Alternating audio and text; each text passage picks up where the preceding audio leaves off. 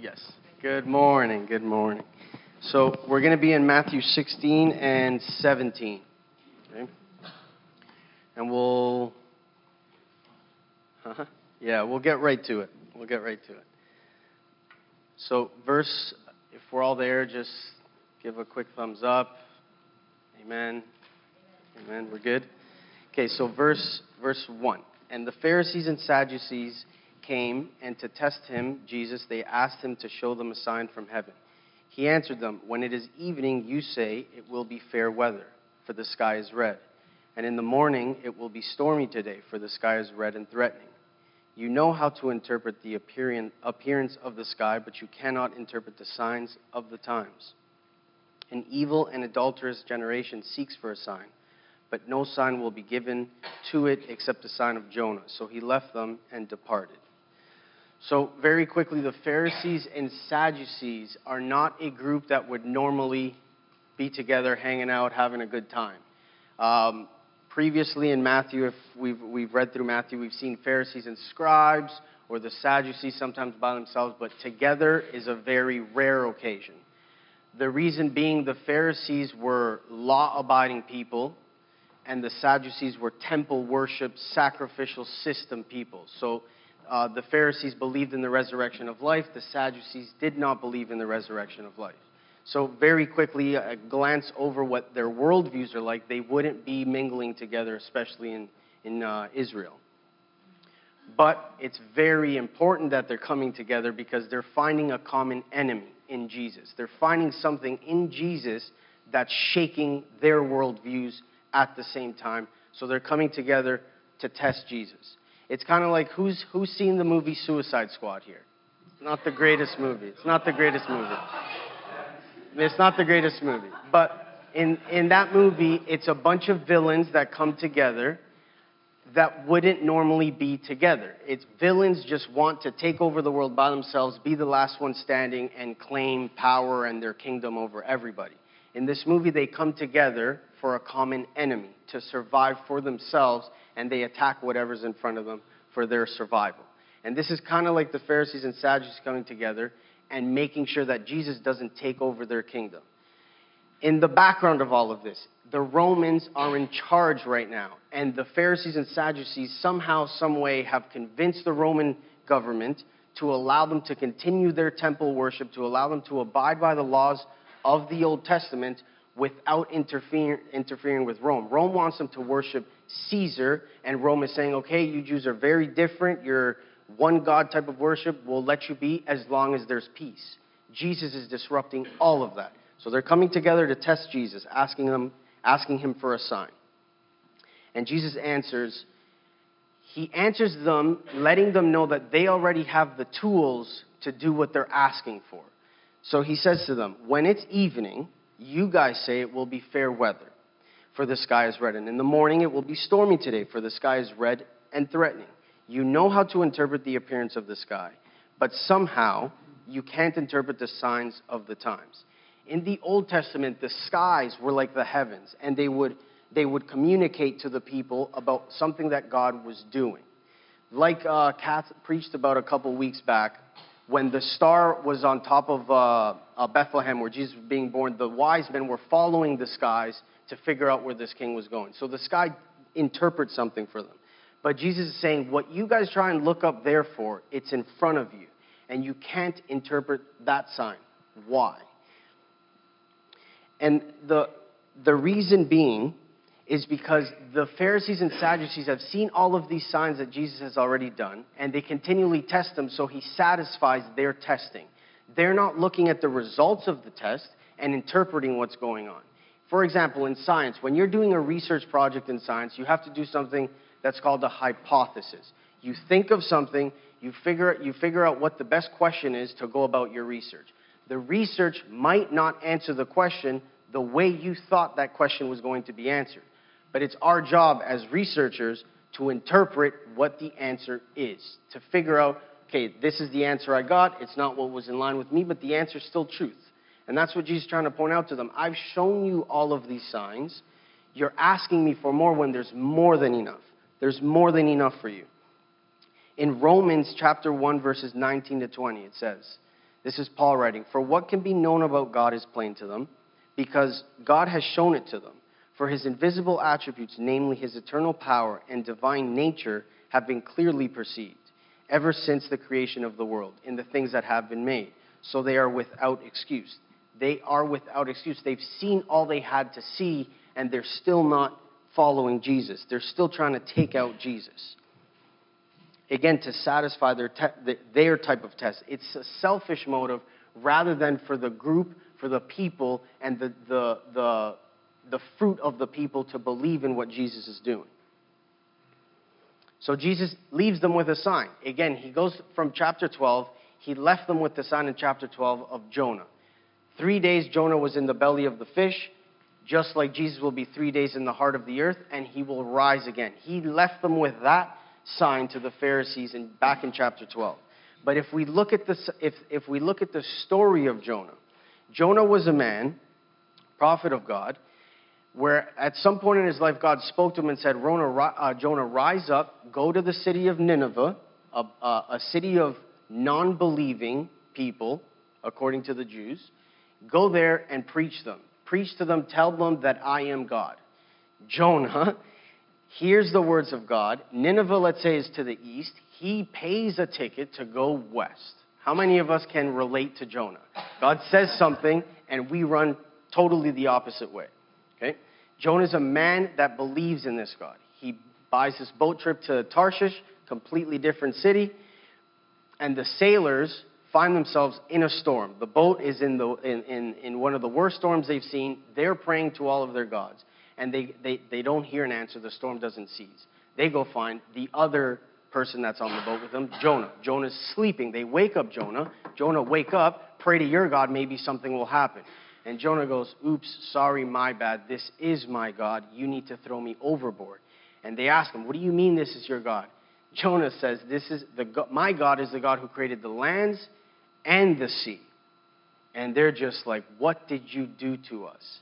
What do we need to do? And Jonah says, You need to throw me overboard. Because Jonah still doesn't want to go back and do what he needs to do. So they pray to God, the sailors, the non believing people, the immoral people, pray to God, worship God. Sailors, check number one in Jonah's life.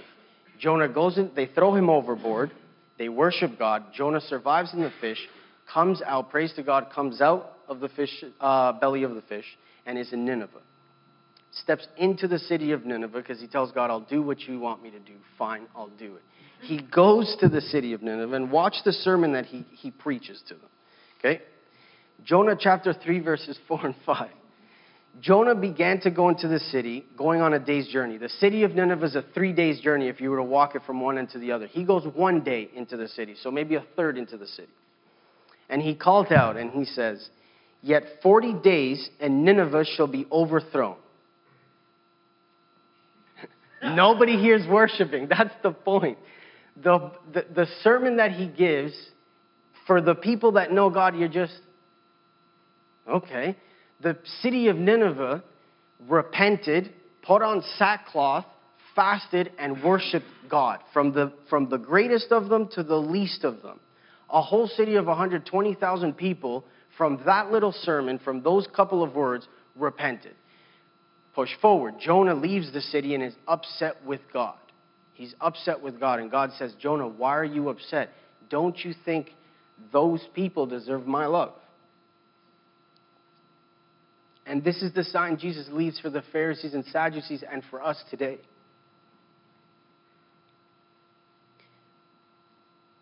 Sometimes he gives us a revelation of who he is in a package that we didn't expect. And that's the sign Jesus lives, leaves for the Pharisees and Sadducees. There's things going on around you and you who say you know God aren't changing to what's going on around you.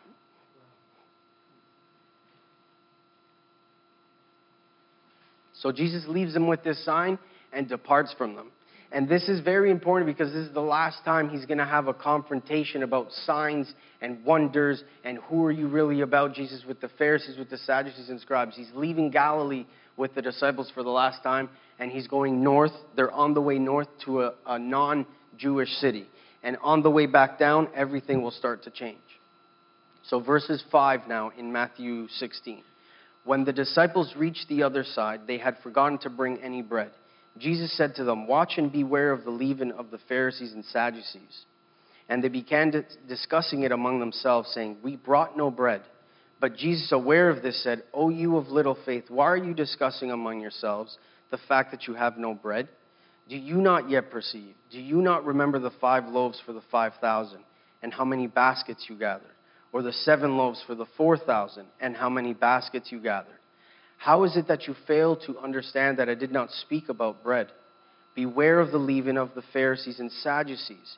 Then they understood that he did not tell them to beware of the leaven of bread but the teaching of the Pharisees and Sadducees.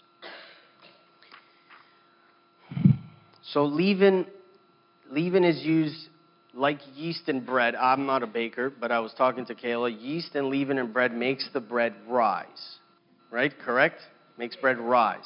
Now, we can't really point out where the yeast or the leaven is in the bread, but we know it's there because it's altered the bread. We good? So Jesus is telling them, after this confrontation with the Pharisees and Sadducees, he's telling them, beware of the leaven of the Pharisees and Sadducees. The disciples, self absorbed and probably a little bit naive and ignorant to everything that's happening, they're thinking about what they didn't bring. They didn't bring enough bread, so they think Jesus is attacking them for not bringing something to the table. And Jesus is saying to them, I'm not talking about the bread, guys. I'm talking about what just happened. How could you possibly be talking about the bread when I've given you bread that nobody has been able to offer you? He's, he's asking them to remember what he's already done. The Pharisees and Sadducees are asking for more, and the disciples aren't remembering what's already been given. It's two different, different ways of looking at Jesus that isn't aligning with what Jesus is doing. And he's telling them about the leaven of the Pharisees and Sadducees. Beware of that. Beware of their teaching.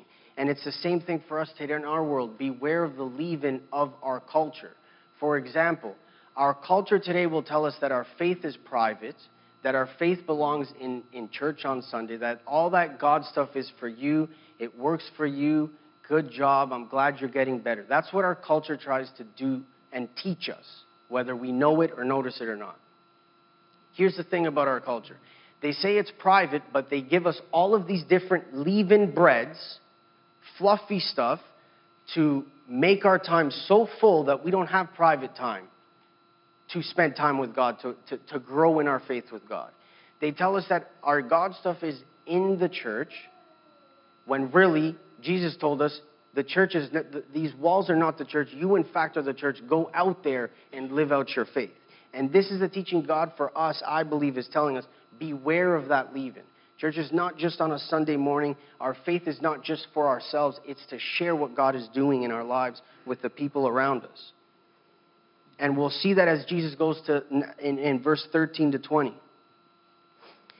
He takes them to the district of Caesarea Philippi. Now, when Jesus came into the district of Caesarea Philippi, he asked his disciples, who do people say that the Son of Man is? And they said, Some say John the Baptist, others say Elijah, and others Jeremiah, or one of the prophets. He said to them, But who do you say that I am? Simon Peter replied, You are the Christ, the Son of the living God. And Jesus answered him, Blessed are you, Simon Barjona, for flesh and blood has not revealed this to you, but my Father who is in heaven. And I tell you, you are Peter and on this rock I will build my church, and the gates of hell shall not prevail against it. I will give you the keys of the kingdom of heaven, and whatever you bind on earth shall be bound in heaven, and whatever you loose on earth shall be loosed in heaven. Then he strictly charged the disciples to tell no one that he was the Christ. So takes them to Caesarea Philippi, a non Jewish area. And this, this Jewish area was historically worshiping God, the Baal, uh, God Baal, okay, the Greek god Pan, uh, and the first Roman emperor Augustus. So you can imagine in an environment where all of these different gods, not, we're not in Jerusalem anymore, we're not dealing with the Lar temple, we're dealing with all these different gods that people are worshiping. And Jesus, there in that place, asks them, Who do the people say that I am? And they're saying, The prophets. which is right. He is a prophet, he is a mouthpiece for God, but he's more than that. So he asked his disciples, Who do you guys say I am? In the backdrop of all this craziness of the people worshiping this God and this God, and they're worshiping uh, the, the emperor who says he's God and the Son of God. And Peter and the disciples, you are Christ. You are the Son of the living God. Son of the living God. And Jesus sa- says to him, Simon, um, where is it? Simon Bar Jonah, meaning son of Jonah. Your father did not reveal this to you. Flesh and blood did not reveal this to you. My Father did. None of these gods reveal anything to you. My Father in heaven, the real God, reveals things to you.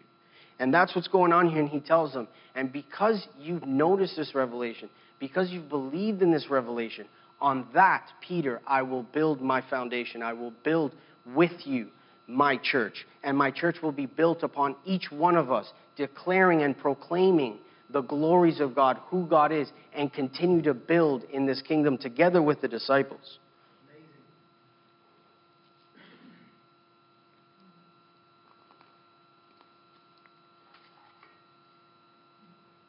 There's a classic example of, of this, this environment where there's a college chaplain, so a chaplain, a priest, whatever you want in a college, working in a college, and the first year students are coming into the college, and he's introducing them to the environment, and he's making them feel welcome. Hey, how's it going? And the, the, the students come in and say, uh, It's very nice to meet you, but you won't be seeing much of me around here, the church stuff. You won't be seeing much around here. And the chaplain responds, Well, how come? And the, the students will usually say, Well, I don't believe in, in God. I don't really believe in that and he says, Well, what God don't you believe in? And the students will respond, Well, you know that old guy up in the sky where sometimes he does some weird miracles. He sends bad people to hell and he sends good people to heaven. Where the chaplain, after all of these conversations over the years, thought of a, a, a quirky response and said, I don't believe in that God either. I don't believe in that God. Because our God isn't a God that we can test and pull on his old beard and make him do what we want him to do. Our God doesn't just send people here and send people there. Our God is relational. And that's what the, the whole point of my Father in heaven revealed this to you. You're coming together with the, with the creator of heaven and earth, the creator of land and sea, and in relationship, building with him in this kingdom. That's the God we believe in. To say that we believe in Jesus of Nazareth as God is to say no other philosophy in this world works. No other worldview will give us peace. Something has been given to us that's not from this world, and that's why we cannot find satisfaction in the things of this world anymore. When God reveals that to you, it's not to look to the leaven of the world to see what keeps satisfying us or what can numb our senses of what's going on.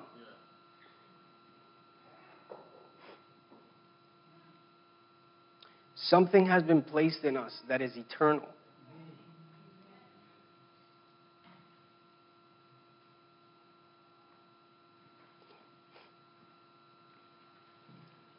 When our Father in heaven reveals this to us, guys, I don't have Instagram, but I know for a fact everybody says, Follow me, follow me, follow me.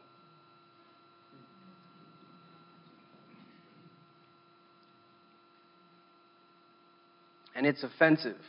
The gospel is offensive at times because when we see Jesus on that Instagram feed and he says, Follow me, and we click follow him, or on YouTube, we click subscribe to his page.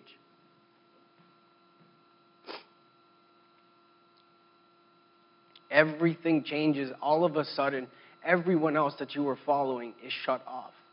Everything that you've subscribed to it for is taken away from you because everything we've ever needed is in him.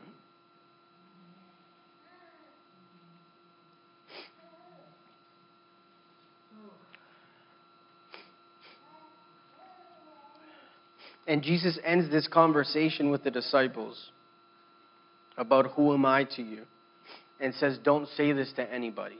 Don't, don't start proclaiming that he is the Christ because the Jews had a mental picture of who their God was going to be like when he showed up. He was going to deliver them in a certain way. He was going to redeem them in a certain way. He was going to, he was going to free them from their slave chains in a certain way. And he was saying, Don't go telling anybody. Don't go telling anybody. And it's almost like if you've ever been in a, in, a, in a meeting of a pyramid scheme, if you've ever been uh, enticed to go to one of these things, at the end of the meeting, you'll notice that the person in charge will look at you and say, Don't tell anybody about the business plan. Don't go around telling everybody about how great this new business is. Don't do that. If people see that you're doing something different and they can't really figure it out, give them my information so I can speak to them and convince them about this pyramid scheme because they're going to find out. that's my, that's my it's a it's a it's like the negative example because Jesus isn't a pyramid scheme, but it's kind of the same thing. The disciples don't even yet know what Jesus is going to look like as their Messiah, as their Christ. They know what he looks like as a prophet, as a teacher of God, as a mouthpiece of God, as a great leader. They don't know what it's going to look like for him to be their Savior. And we see that in Matthew 21, uh, 16, verses 21 to 28. From that time, Jesus began to show his disciples that he must go to Jerusalem and suffer many things from the elders and the chief priests and scribes, and be killed, and on the third day be raised. And Peter took him aside and began to rebuke him, saying, Far be it from you, Lord, this shall never happen to you. And, but he turned and said to Peter, Get behind me, Satan. You are a hindrance to me, for you are not setting your mind on the things of God, but on the things of man. Then Jesus told his disciples, If anyone would come after me, let him deny himself and take up his cross and follow me. For whoever would save his life will lose it, but whoever loses his life for my sake will find it. For what will it profit a man if he gains the whole world and forfeits his soul? Or what shall a man give in return for his soul?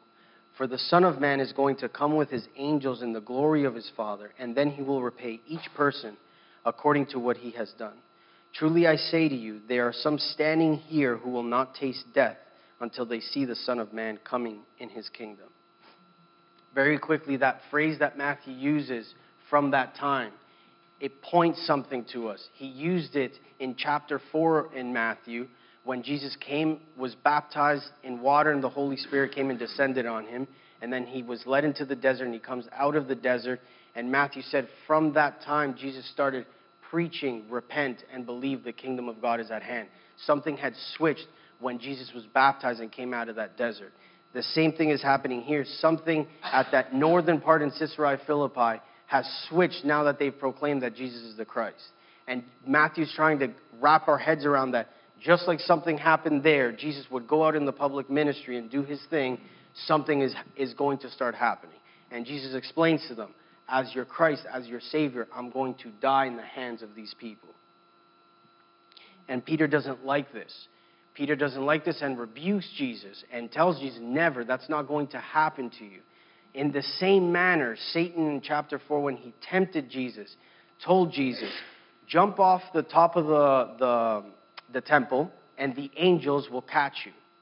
Satan, knowing that Jesus would have to come and die, is trying to get Jesus to do it in a different way than what God's will was. Peter doesn't understand that saving and the gospel will not be disconnected from the cross. And Jesus will not have that. He's going to continue in this path that God has for them.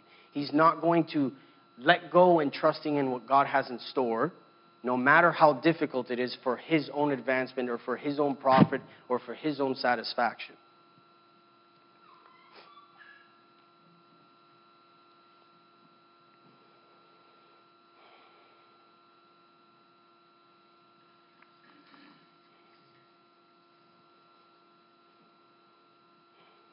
It's like it's like marriage at times or a great friendship. We we Peter has just confessed this great proclamation of who Jesus is, and then something is shifting in him, and something's not looking like how he expected it. Like in marriage, you say your vows, and you come back from the honeymoon, and all of a sudden things, um, what's going on here? I'm being asked to lay myself down. I'm being asked to do something I don't feel like doing um, being confronted about something that I think is right for me, but it's not right for. And this cost of growing with each other is what Peter doesn't understand. Peter thinks it's going to continue to be all these great uh, miracles and all of these people gathered together and just following Jesus in this in this great time. And Jesus saying something is going to change and we have to continue through. Just like in a marriage, you, in, a, in a great friendship, you continue through regardless of how much that relationship is asking you to grow in. You trust God in that and you continue to grow.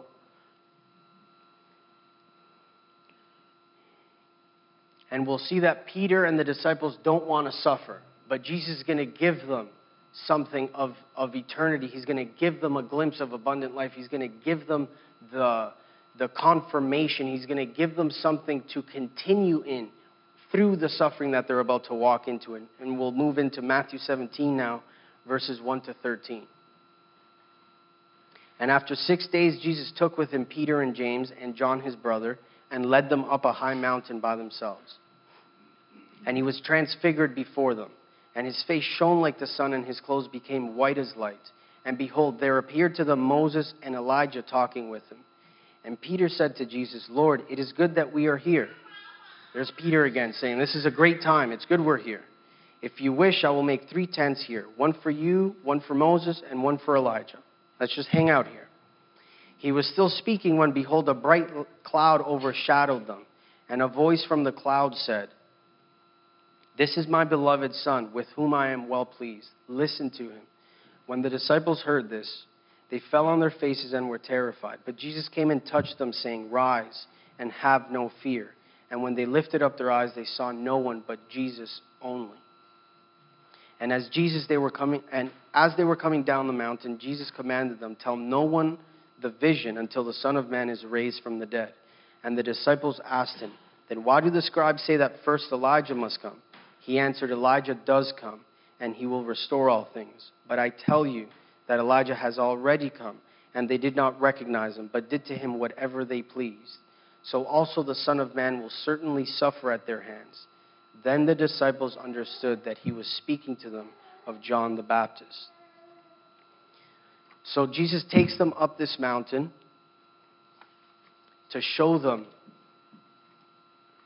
a mysterious type of vision it's, it's still filled with mystery. But as he's explaining to them that he's going to go into Jerusalem and suffer at the hands of these people and die at the hands of these people, and he knows the disciples are being shook by this, he takes three of them up this mountain and is transfigured, is changed in front of them. The glory of God is beaming out of Jesus.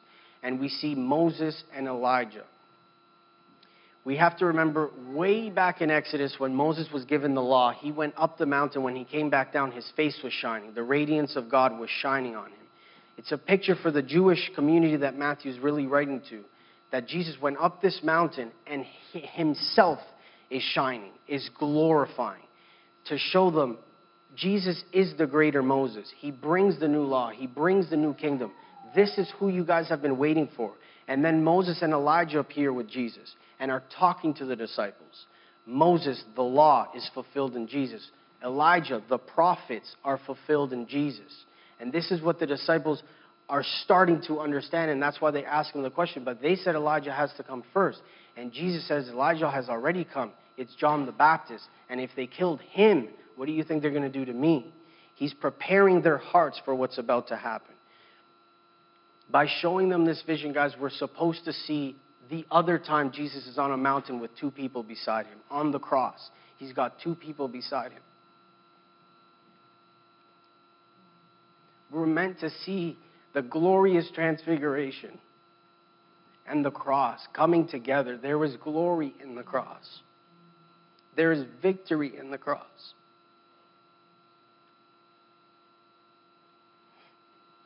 And that's what, that's what I believe Jesus is, is giving us today that during the suffering, it's not to turn away from it, it's to find the glory that God is showing us in it.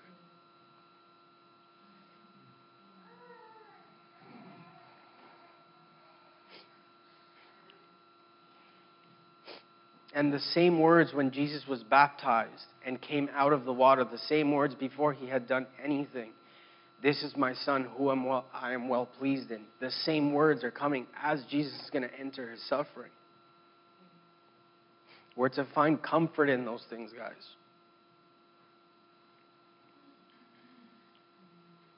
I'm to find comfort and hear those words of Jesus saying, Rise, don't fear when I'm having when I think I'm in deep waters, when I think I'm being asked too much in my marriage, or when I think that I'm going nowhere, those words, rise, have no fear, have to be preached to ourselves.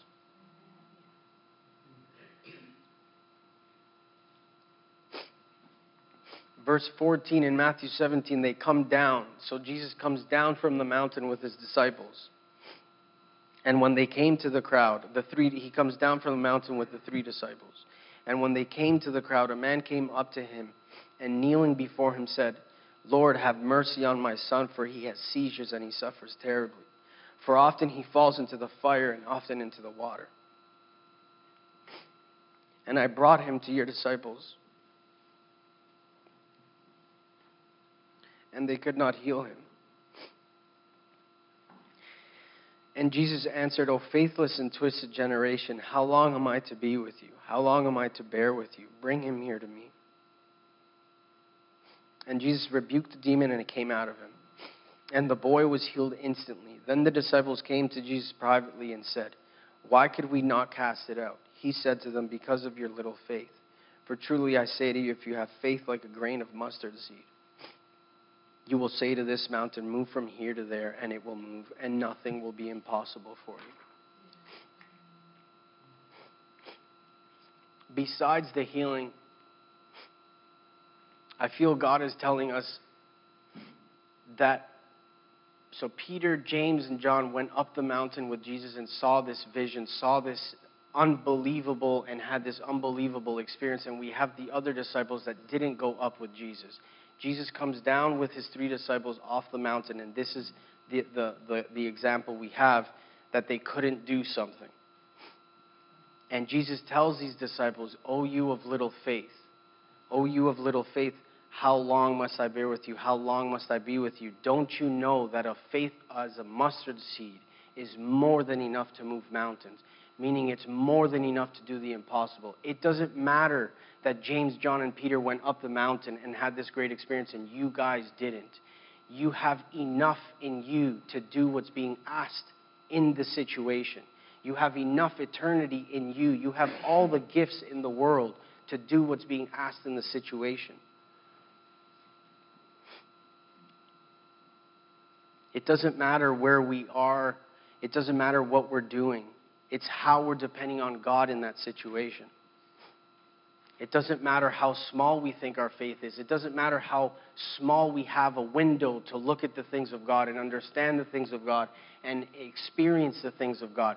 The fact is, we have a window to look at the things of God. And Jesus says that's more than enough to do the impossible with me. And in Mark, he said, the, the disciples asked him, Why couldn't we do it? And he says, These things can only happen with prayer. These things, when you're feeling small, when you feel like you don't have enough, it's the dependency on Jesus that is more than enough to do the impossible.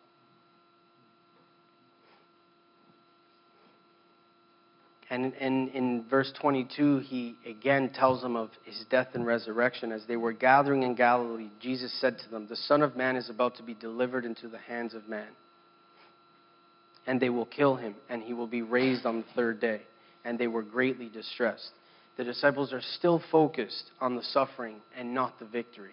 They're still focusing on the suffering and death, and they're not even realizing that Jesus is telling them, On the third day I will be raised again. Have faith. Have faith. I'm going to be victorious through all of this for you, for everybody.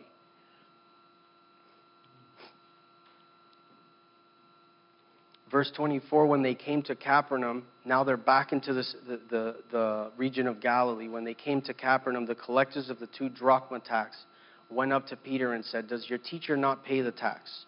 He said, Yes. And when he came into the house, Jesus spoke to him first, saying, What do you think, Simon? From whom do kings of the earth take toll or tax? From their sons or from others? And when he said from others, Jesus said to him, The sons are free. However, do not give offense to them. Go to the sea and cast out a hook, cast a hook, and take the first fish that comes up and when you open its mouth, you will find a shekel. Take that and give it to them for me and for yourself. The, true, the two drachma tax is based back in Exodus 30, verse 13, where the city of or the, the nation of Israel takes a census of the people, anybody older than 20 years old has to pay a tax for the upkeep of the temple. And it, it goes on to tell us in, in the end of Exodus 30 that it's to, um, to signify the atonement of your sacrifice. What you're bringing to God, you're paying into it for the atonement. And Jesus tells Peter, The sons are free. I'm going to pay the price for you. I'm the king. You're my people. I'm going to pay the price for you. Go to the, go to the sea. The first fish you find, open its mouth. You're going to find a shekel there, symbolizing that he's going to pay the price. He's going to be the atonement for our sins, the atonement for our lives. And in fact, he's bringing a new temple. The temple is going to be with us. And that's what he, he's, he's telling Peter don't worry about the tax, don't offend them. I'm going to be the new temple. I'm going to bring the new temple for you guys. And as the new temple, we reflect God's glory, not in four walls. We, res- we, we reflect His glory, His, His grace, His love outside of these walls. The temple's with us. And that's what Jesus is paying, paying for at the cross and the victory at the cross. So, in these two chapters, we see the growth of the disciples in, in, in unbelief, in being naive, and being ignorant. And it, it should reflect on us that as we don't understand, we continue to go to Jesus asking and seeking things from Him, for Him to reveal Himself to us, and He will continually do so and continually do so.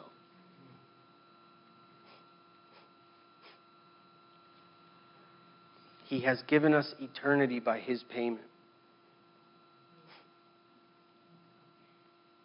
And He hasn't left us like we heard downstairs in prayer, He hasn't left us. He's been the same 5,000 years ago. He's the same today. He's going to be the same tomorrow.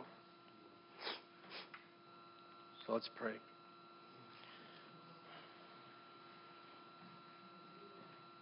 Father, thank you that we grow with you. Thank you that we don't have to have it all put together. Thank you that you tell us that even a little faith in you, faith with you, trusting in you is more than enough to do the impossible that we face. May we trust in you, God. May we seek you to fulfill us, to satisfy us. And thank you for the eternal longing you've placed in our lives, Father. We praise your name because we know you alone can satisfy us. Thank you that you have you dwell among us, Father, that we are your temple, we are your church as we leave the building.